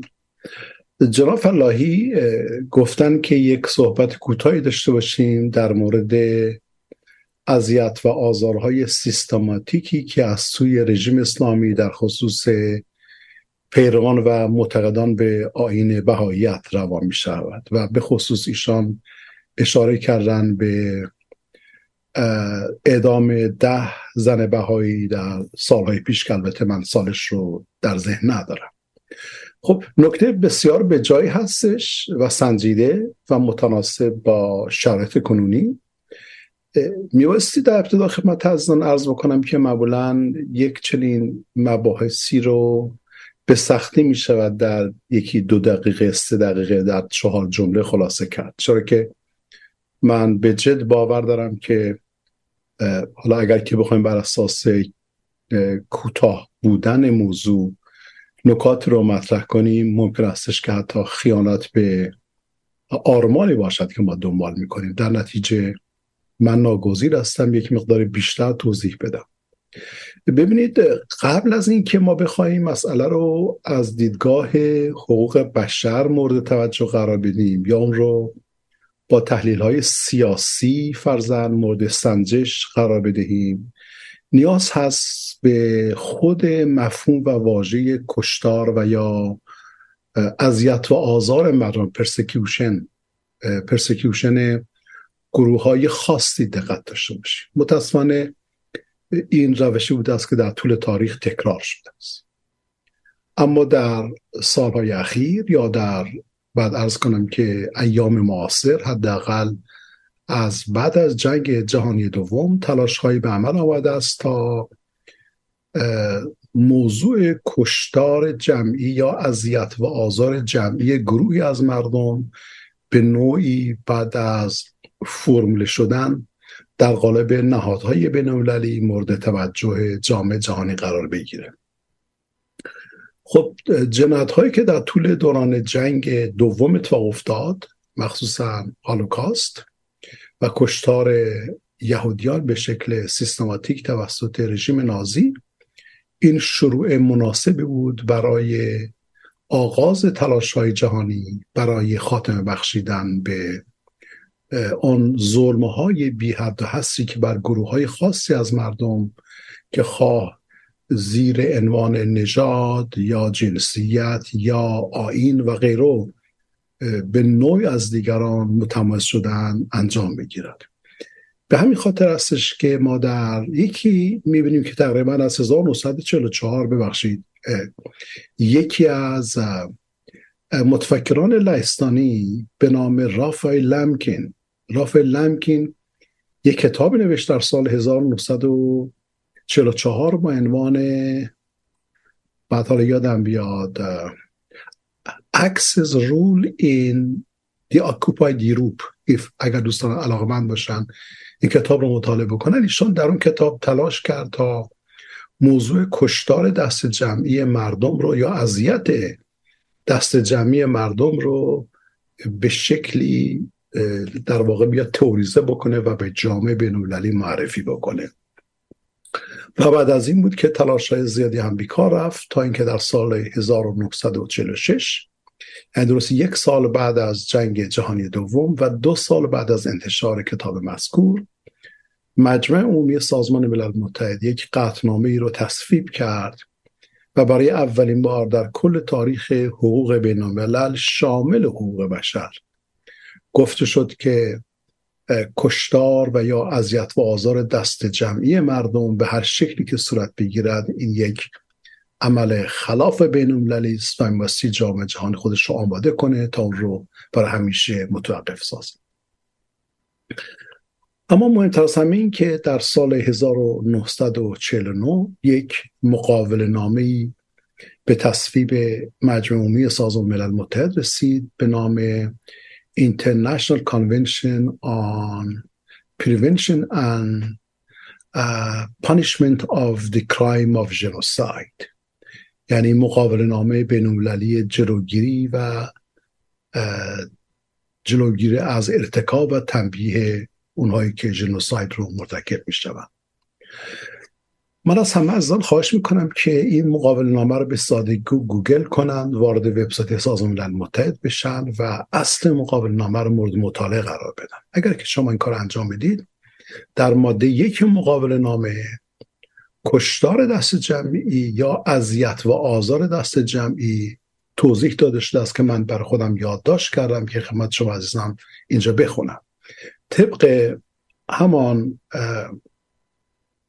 مقابل نامه در سال 1949 گفته شده است که عمل ژنوساید من تعمدن این واژه به کار می‌برم برای اینکه صمیمانه معتقد هستم که اذیت و آزار پیروان آین بهاییت مصداق کامل ژنوساید هست.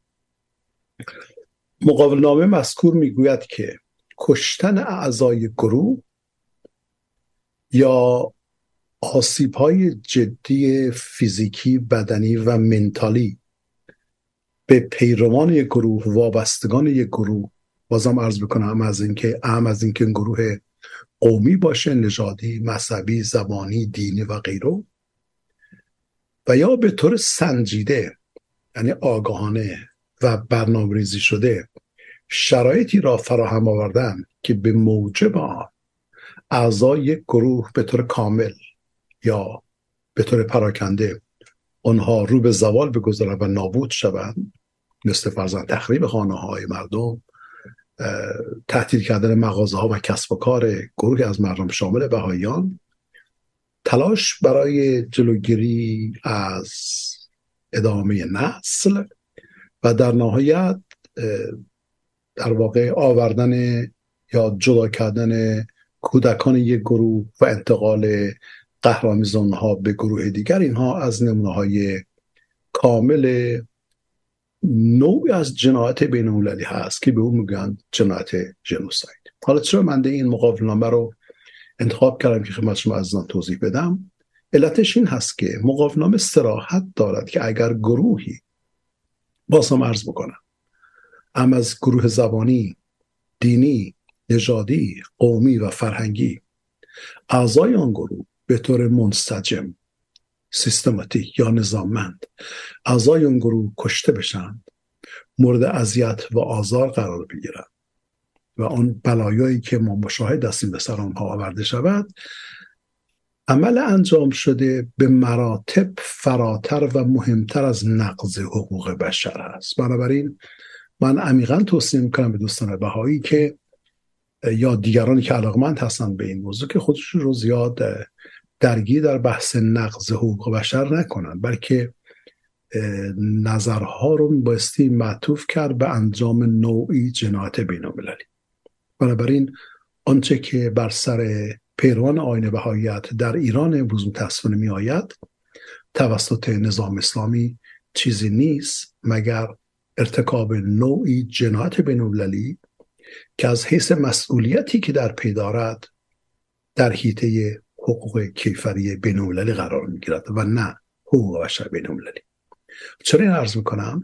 به خاطر اینکه قواعد حقوق کیفری بینالمللی به مراتب محکمتر جهانیتر و پذیرفته شده تر هستند از قوانین حقوق بشر بینالمللی حالا جالب نستش که اگر شما یک نگاه ساده هم بیاندازید به ماده شش از مقابل نامه روم که اساسنامه دادگاه کیفری بینالمللی را تشکیل می‌دهد باز ملاحظه می نمایید که جنایت جنوساید یعنی آسیب های جدی وارد آوردن به اعضای گروه ارسر بر آنها تنگ کردن یا کشتن اعضای گروه جنایت جنوساید تلقی می شود حالا یک بار دیگه شما دوستان گرامی تعریف مندرج در ماده یک مقابل نامه جلوگیری و تنبیه جنوساید رو در نظر بگیرید.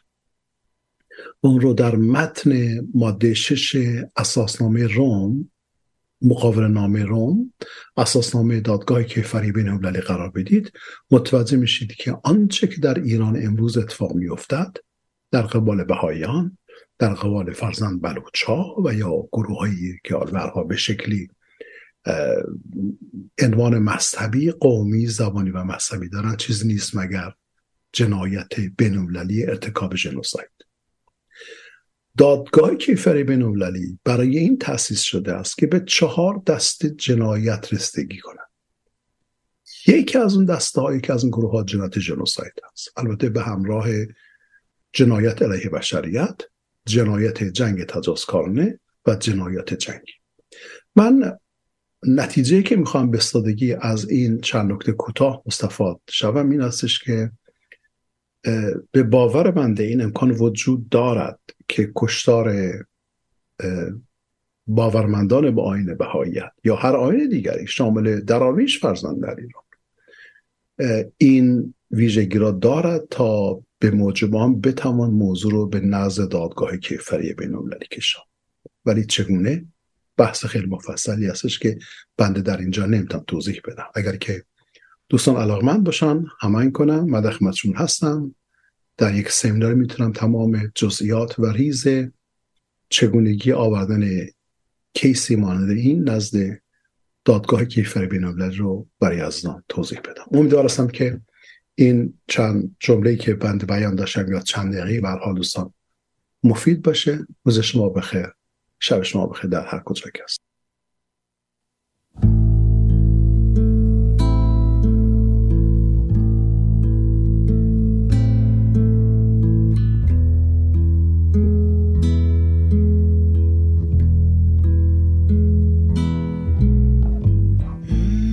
بربال ترانه. با همکاری مهران راد.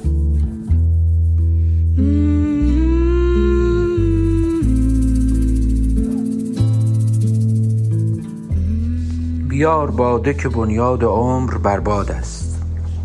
ابیاتی میشنویم از غزل حافظ از یک غزل نسبتا بلند ده بیتی که حدود شش بیتش در این اجرا شنیده میشه که از هم با یک بیت به اصطلاح معروف این غزل شروع میشه. بیا که قصر عمل سخت سست بنیاد است. بیار باده که بنیاد عمر برباد است. و از همین ابتدا این روحیه تکنیک گرا و آرای گرای حافظ ظهور و بروز داره و از جمله تکنیک هایی که داره یکیش یک, یک سری از این تکنیک هم خیلی به درد موسیقی می‌خوره. از جمله همین بیار باده که بنیاد عمر برباد است یک ریتم ها و یک هجاهای تکرار شونده ای داره که در همین ترانه هم از اون ریتم ها استفاده شده. اما به لحاظ محتوایی یک موتیوی درش هست یک چیزی که حافظ بارها گفته ازش سخن گفته و اون این که در یک زوایایی توی دنیا که اتفاقا خیلی هم به اون زوایا نمیاد که اتفاقات مهمی توی اون گوشه ها و توی اون زوایا بیفته. گاهی اوقات یک رویدادهای مهمی اتفاق میفته. مثلا میگه در خرابات و مغان نور خدا می‌بینم. قرار نیست در این زاویه در این گوشه در این شرایط آدم بتونه نور خدا رو ببینه چون اونجا خرابات مغانه و ظاهرا نور خدا اونجا نیست. ولی میگه در خرابات مغان نور خدا می‌بینم. وین عجب بین که چه نوری ز کجا می‌بینم؟ و خودش هم ابراز تعجب می‌کنه. حالا یکی از اون اتفاقاتی که توی این جاهای عجیب افتاده اینجا باز ازش یاد می‌کنه. میگه چه گویمت که به میخانه دوش مست و خراب سروش عالم غیبم چه مجده داده است؟ باز دوباره یک جای ظاهرا نامربوطی سروش عالم غیب آمده و مجده به حافظ داده. خب همین که این اتفاق در یک زاویه نامعنوس داره روی میده همین ولع ما رو برای شنیدن این مجده ها و این گفته ها بیشتر می‌کنه. و گوشمون تیز می‌کنیم که ببینیم اون چی گفته. اون اومده نکاتی رو گفته. اول گفته که نشیمن تو نه این کنج مهنت آباد است. گفته بزرگتر بشو به خود بیا. تو چیزی والاتر از این هستی. گفته ندانمت که در این دامگه چه افتاده است. میگه نمی‌دونم چه بلایی سرت اومده که اینقدر خرابی اینقدر قصه داری اینقدر مستی اینقدر دلگیری. چی شده؟ چته در واقع؟ و بعد نصیحت می‌کنه. میگه گوش کن ببین چی میگم. بهش میگه که مجو درستی عهد از جهان سوس نهاد میگه تو چی فکر کردی راجع به زندگی. فکر کردی روز به روز جوانتر میشی مثلا؟ فکر کردی روز به روز قویتر میشی؟ فکر کردی حافظت روز به روز بیشتر میشه؟ مجو درستی عهد از جهان سوس نهاد. دنیا یک یک قاعده هایی داره که به قول خودش در همین به قول حاطف غیبی که آمده و در سروش عالم غیب و مجده داده خودش میگه که بر من و تو در اختیار نکشاده است. ما قدرت این که بعضی چیزها رو توی دنیا عوض بکنیم نداریم. میگه نشان عهد و وفا نیست در تبسم گل. خیلی نمی‌تونیم رویاهای خودمون رو همیشه تحقق یافته تصور با یه خوشخیالی زندگی کنیم و فکر کنیم همه چیز همونجوری میشه که ما می‌خوایم. بعد یهو برخورد می‌کنیم به شرایطی که یک بار خودمون رو میبازیم.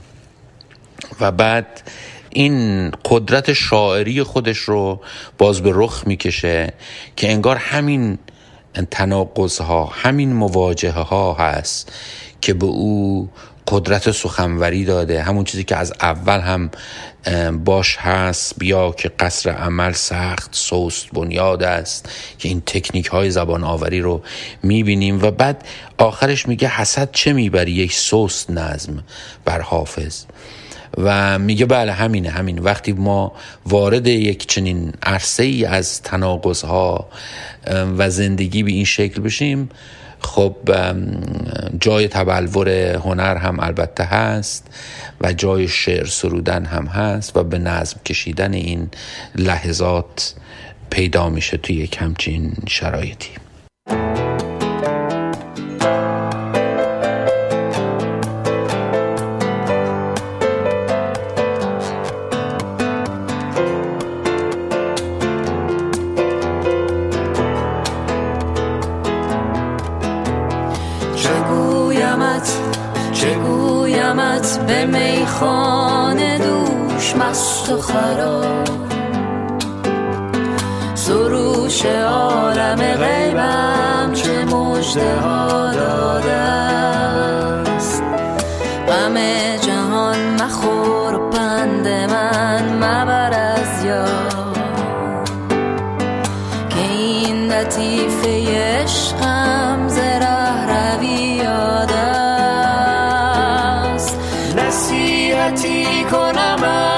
از یادگیر و در مرا. این ز پیر طریقتم یاد است. نشان نیستد تبسم گل بنال بلبل بیدل که جای فریاد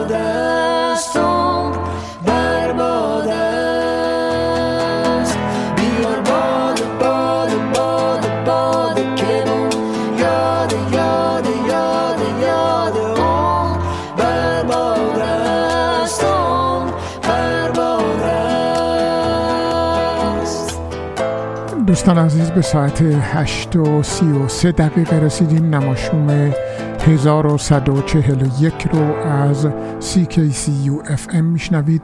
من می‌خوام در فرصت باقی مانده دو تا کار رو انجام بدم. یکی اینکه گزیده خاطرات امیر اسدالله علم رو با هم بشنویم و دلیل خاصی دارم. توصیه می‌کنم به این قسمت با دقت گوش بکنید و ببینید که علم در سال 54 داره درباره چی حرف می‌زنه. بعد از این که میشینه با عبدالمجید مجیدی رئیس سازمان برنامه بودجه صحبت می‌کنه از برداشت های خودش بعد از صحبت با عبدالمجید مجیدی ببینید چی می نویسه و این سال 54 هست سه سال قبل از انقلاب. و بعد از اون هم من صحبت کردم اشاره کردم به اینکه ما به زودی Fantasy of Persia رو با آلما رحمانی پی خواهیم گرفت. می‌خوام براتون یکی از Fantasy of Persia های تکراری رو براتون پخش بکنم که مطمئنم لذت خواهید برد.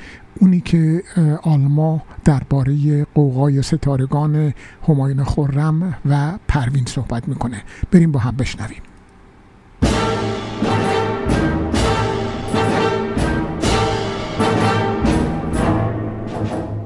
گزیده ای از یادداشت های امیر اسدالله علم به انتخاب مهدی فلاحی.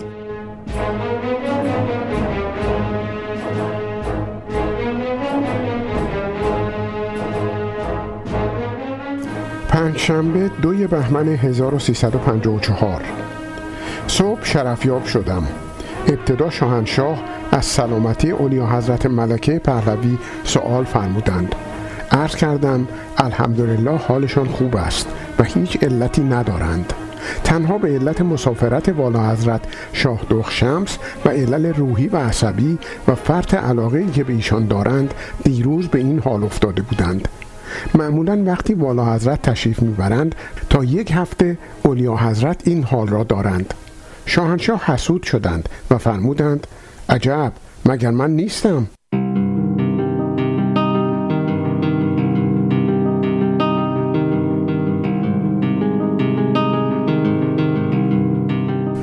عرض کردم عرض کوچک و مزهکی دارم. اجازه میفرمایید عرض کنم؟ فرمودند چیست؟ عرض کردم هنگ تعلیماتی بیرجند نزدیک مزرعه غلام در بیرجند شوکت آباد چاهی حفر می کند که قنات مرا خواهد خشکاند در صورتی که چنین احتیاجی ندارند. فرمودند فوری دستور بده موقوف کنند. در آخر عرض کردم که اننبرگ دیشب آمد. خیلی سورپرایز عالی برای شاهنشاه بود. چون مدتها بود که باید بیاید و نمی آمد در حد اعلای زیبایی است. فرمودند قطعا امشب برای شام او را خواهیم دید. من جمله رفتم این دختر خانم را ملاقات کردم. واقعا زیباست. عکس او را اینجا می‌گذارم. امسال در مسابقه زیبایی لندن نفر دوم شده است. ولی به نظر من از شماره یک زیباتر است.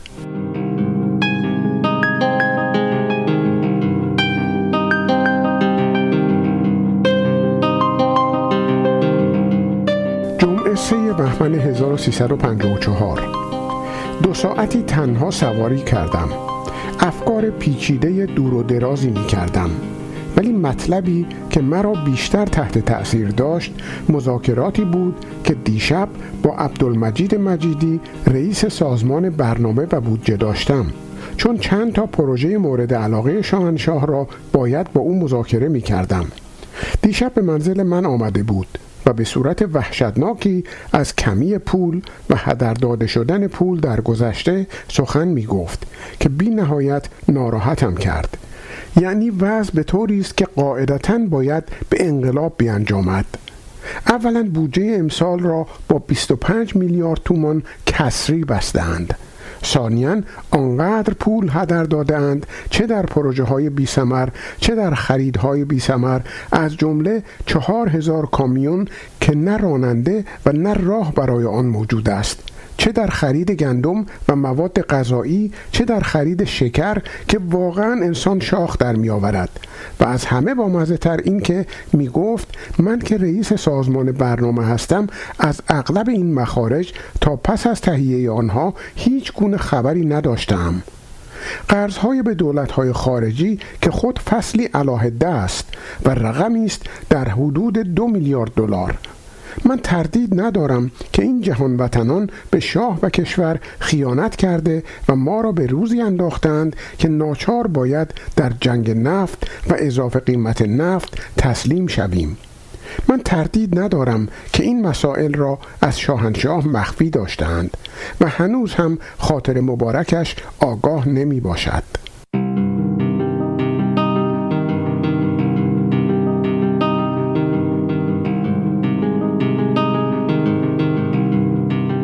من تمام امروز با آنکه هوا بهشتی بود در این فکر بودم و به خود می پیشیدم شاهی که تمام وجود خیش را وقف عظمت این کشور کرده است در دست یک عده به احتمال قوی خائن و به احتمال دیگر ندانم کار و سنبلکار به این صورت گرفتار است و خود خیال می‌فرماید که جبهه ما در نهایت استواری است. به خاطر دارم در سوم شهریور 1320 وقتی خواستند توپهای ما در آبادان به طرف کشتی های انگلیسی شلیک کنند معلوم شد از تدارکات ارتش گلوله با کالیبر دیگر کوچکتر یا بزرگتر برای آن توپ ها بردند ممکن است بیچاره مجیدی شخصا در جریان امر نباشد.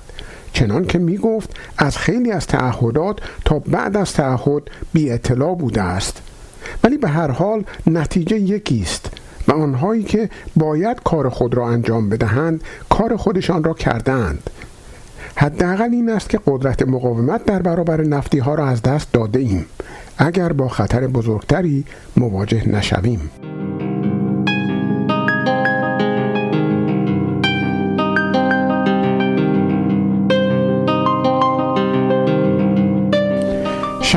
چهار بهمن 1354 عرض کردم آیا شاهنشاه وضع روشنی از اوضاع اقتصادی کشور به دست دارند؟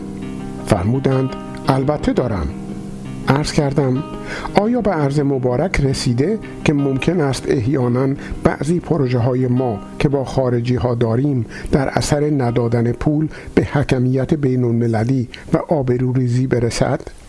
فرمودند فکر نمی کنم عرض کردم بلی این امکان هست. قدری تحمل فرمودند. عرض کردم شاهنشاه مطمئن هستند که گزارشاتی که به عرض میرسانند کاملا واقعی و درست و صادقانه است و کسی خلاف عرض نمی کند؟ فرمودند البته. عرض کردم خدا کند این طور باشد. و البته حالا که میفرمایید همین طور است. ولی غلام در این مسئله شک دارم. فرمودند شک داری؟ عرض کردم چون با تجربه هایی که اندوختم مرد بسیار بدبینی شدم شک می کنم و وظیفه خودم می دانم که در این ماجرای سنگین درگیری با نفتی ها گرچه ممکن است بسیار دیر باشد خاطر مبارک را از آنچه خودم فکر می کنم آگاه سازم. شاهنشاه خیلی تعمل و فکر فرمودند که هم باعث تعجب و هم خوشحالی من شد. عرض کردم هرچه زودتر بی سر و صدا باید پروژه های غیر لازم یا غیر فوری را کنار گذاشت و فقط به مسائل اساسی پرداخت. فرمودند به علاوه باید جلوی دزدی ها را گرفت. دارد بر من روشن می شود که پروژه های ما حداقل چهل درصد گرانتر از آنچه که باید تمام می شود عرض کردم البته به هر حال من وظیفه داشته و دارم که آنچه احساس می کنم به عرض برسانم. چون من اعلی حضرت همایونی را محو در ایران می بینم یعنی اعلی حضرت خود ایران هستید. چطور ممکن است ببینم صدمه ای به وجود مقدس وارد می شود و من فقط ناظر باقی می مانم تبسمی به علامت رضا فرمودند.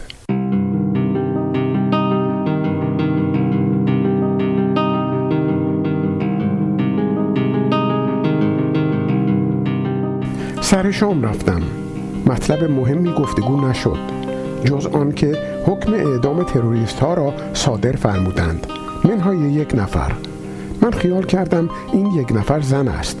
فرمودند نه آدمکش آدمکش است. چه زن باشد چه مرد. و درست میفرمایند. امشب در امشب در دل نوری دارم. باز امشب در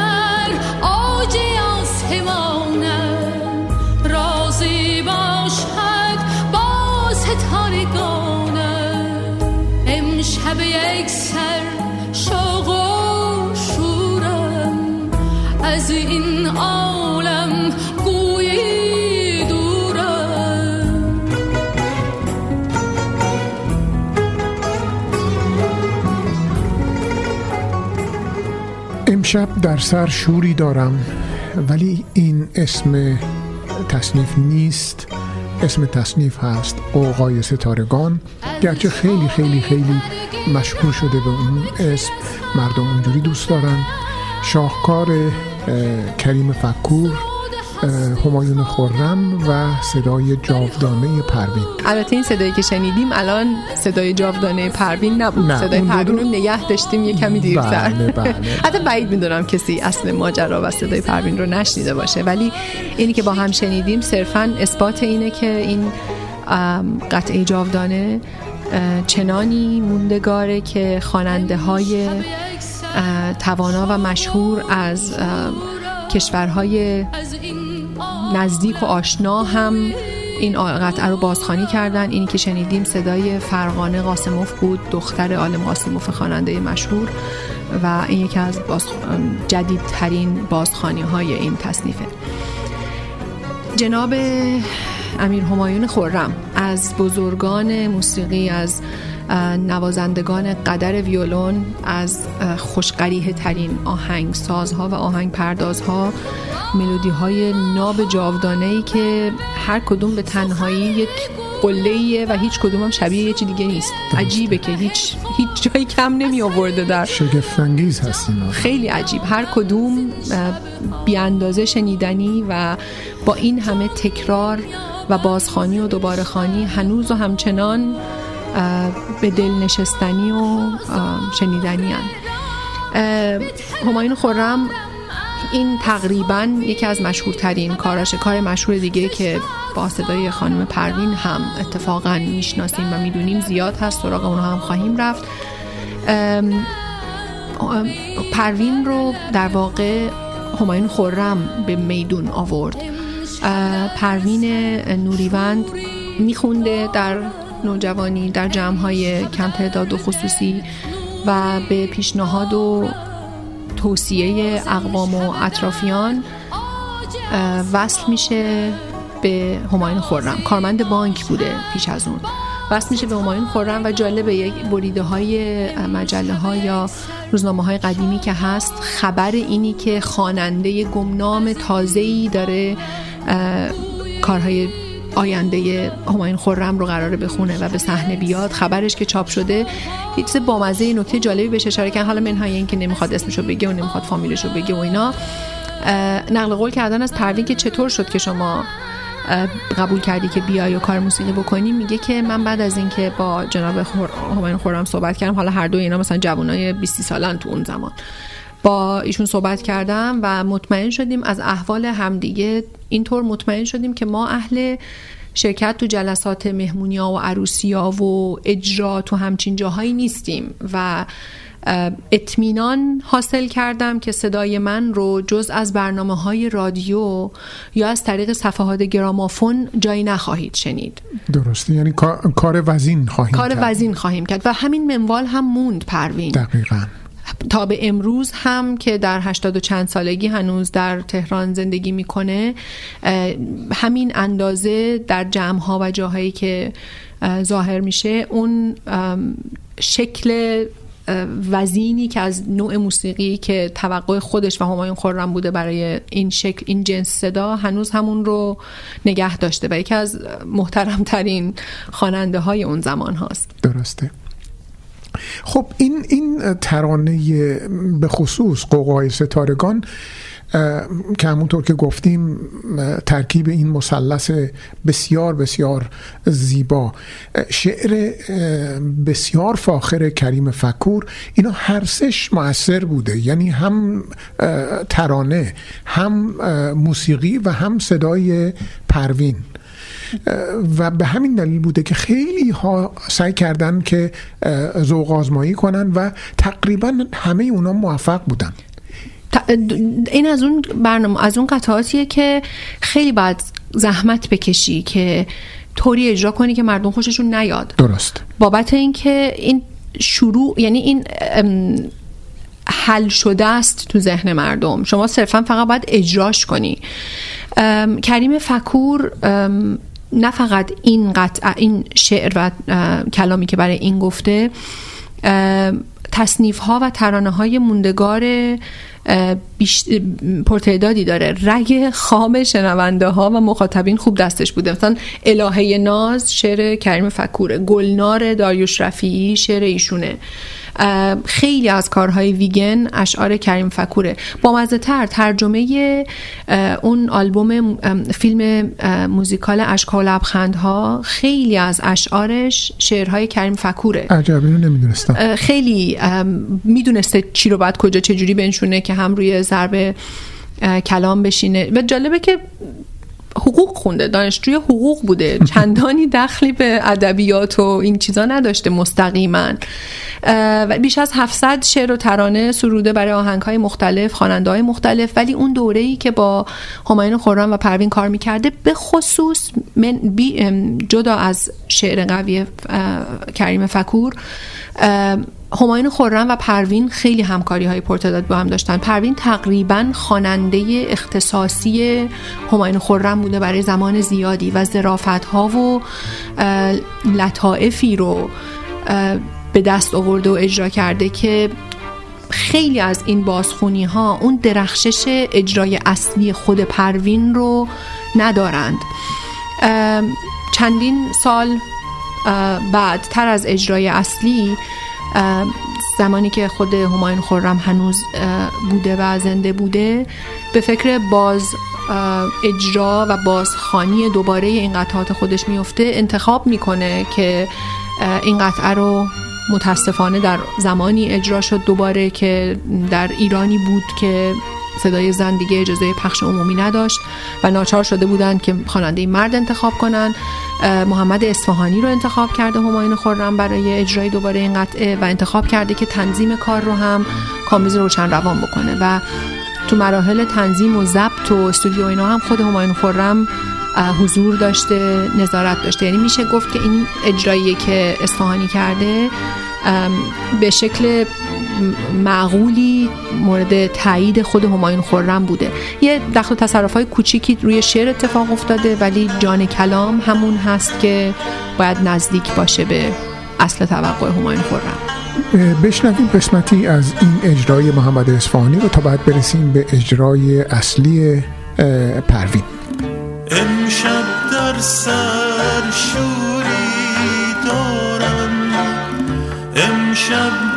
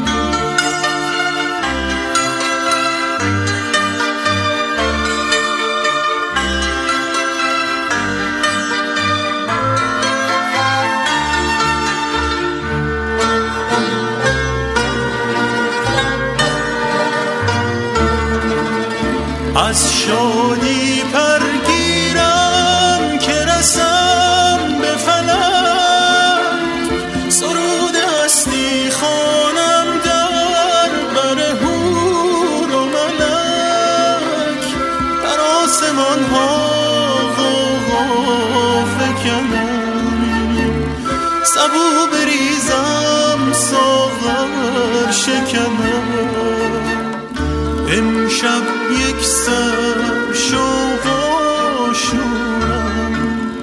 از این عالم گویی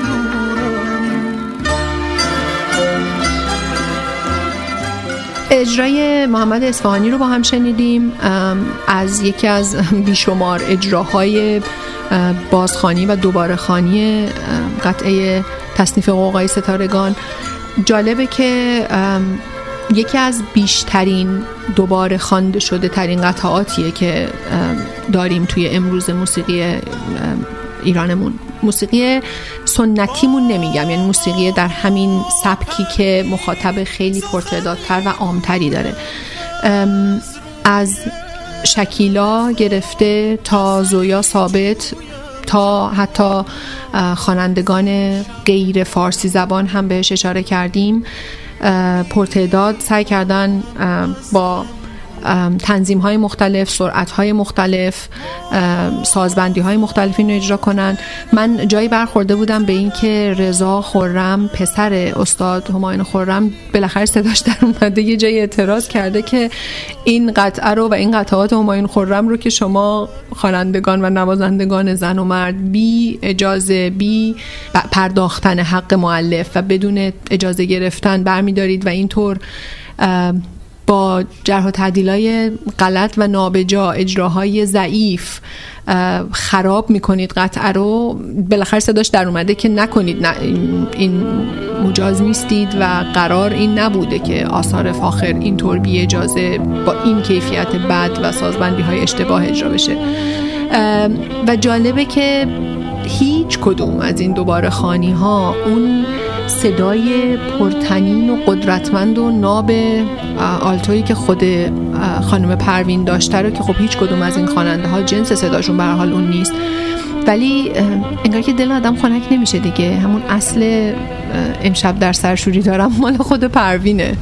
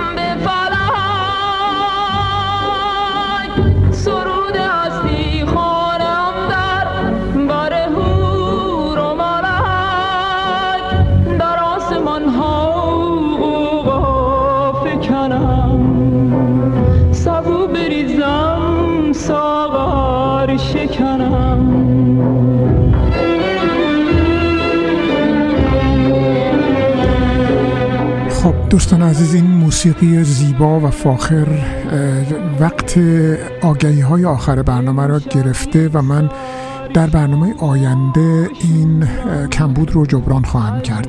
شب شما بخیر.